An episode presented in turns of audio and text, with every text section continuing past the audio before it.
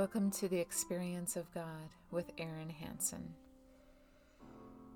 It's been a while since I've recorded a podcast, and I'm eager to share with you all that I've been up to. Uh, many of you know that I offer spiritual mentorship, and it has been such a joy to birth this offering into the world, and it is so fulfilling and so fun.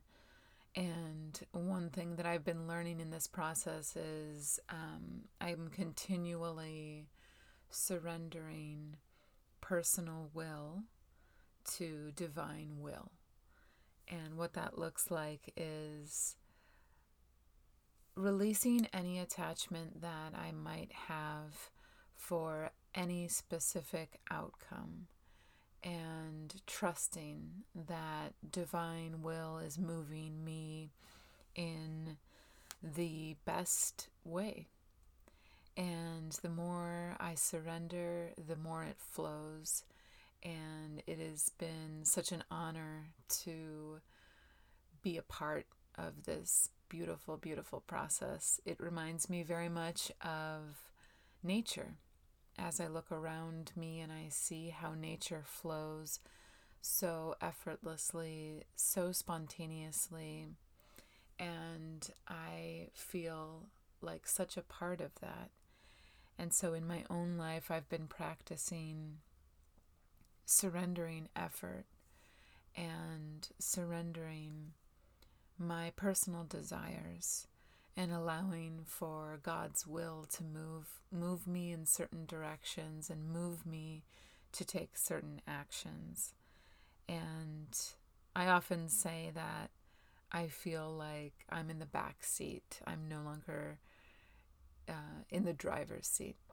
And it's beautiful. Once you can surrender your desires for specific outcomes, you receive immediate gifts of peace and equanimity.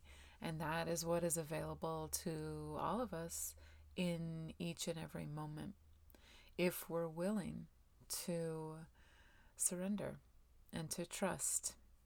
And it is a self fulfilling process. So the more we are willing to surrender, the more trust we develop and the more it can just flow like nature.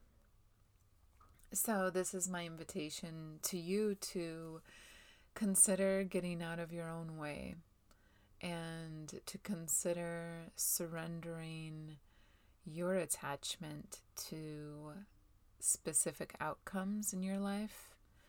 And one way I love to recommend to my clients to do this is to start with um, small daily things. Begin to notice little things in your life that, little ways that you are attached to a certain outcome. You want something to go in a certain direction, you want to achieve something in a certain way. Notice that and surrender it and trust. I often use the analogy of coffee since coffee is such a joy in my life, um, such a pleasure for me. so, for example, if you're noticing such a strong desire for coffee one day, practice surrendering the desire and, and just witnessing. See if it shows up and see in what way it shows up and then be very grateful for when it shows up and trust that whole process and it fuels itself. So, that is my invitation to you in this moment. And you can start small and you can work up to greater and greater things and deeper and deeper surrender. And it's um, wonderful because what we end up realizing is that the sense of control we had was actually illusory all along. And we get out of our own way and we allow for divine uh, divine will to just flow so beautifully and often what happens when that when we get out of our own way is it flows much better than when we were trying to control it. So just consider that as you're moving through your life. And one thing that I would love to talk about today is the mind. And as we all know, I'm sure we're all aware that our minds can cause quite a bit of stress. And so, one way of looking at this that I would like to offer you today is um, thinking of it in this way there is the thinking mind and the working mind. The thinking mind is often the one that causes the most stress and the most problems. The thinking mind is the part of our mind that worries endlessly, fantasizes. Um, it's very involved in possible future outcomes or past experiences that uh, we are going over again and again in our minds. The thinking mind is the one that we feel like we need to participate with. We feel like it is um, giving us a sense of control, but actually, it is unnecessary, completely unnecessary.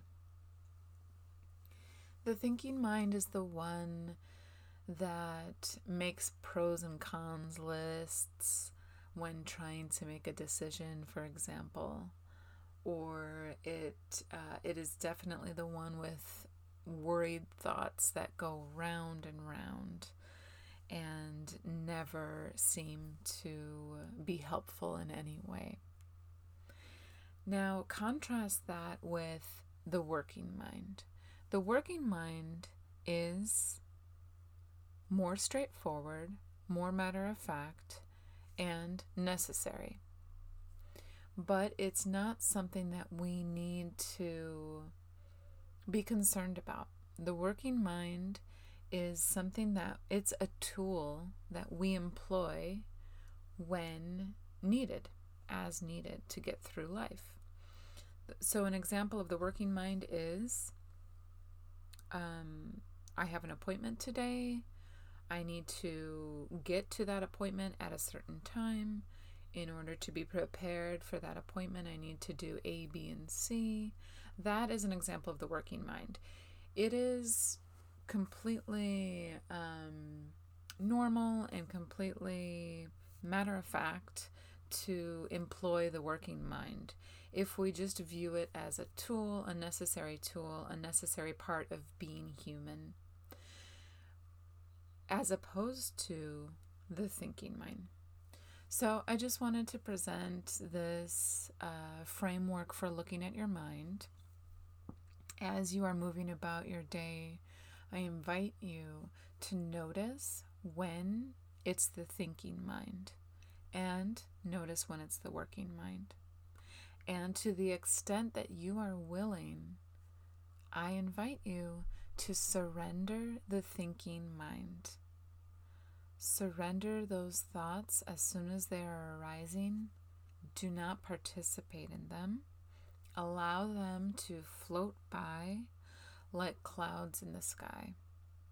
They are inconsequential. You can do away with those thoughts and you can still move through life beautifully. Actually, much more effortlessly, much more harmoniously when you pay less attention to the thinking mind. So, in our meditation practices, we are becoming aware of our thoughts. Very often, what we're noticing is the thinking mind. As soon as you sit down to meditate, I'm sure we've all experienced all these thoughts that come either worried thoughts, to do lists, um, ideas, projects, concerns, or rehashing the past, reliving past experiences, all these types of thoughts are superfluous. I'm inviting you to consider that no thought is necessary. And the only thoughts that are helpful come from the working mind. Again, the working mind is the one that um, allows us to get the ingredients for a recipe, for example.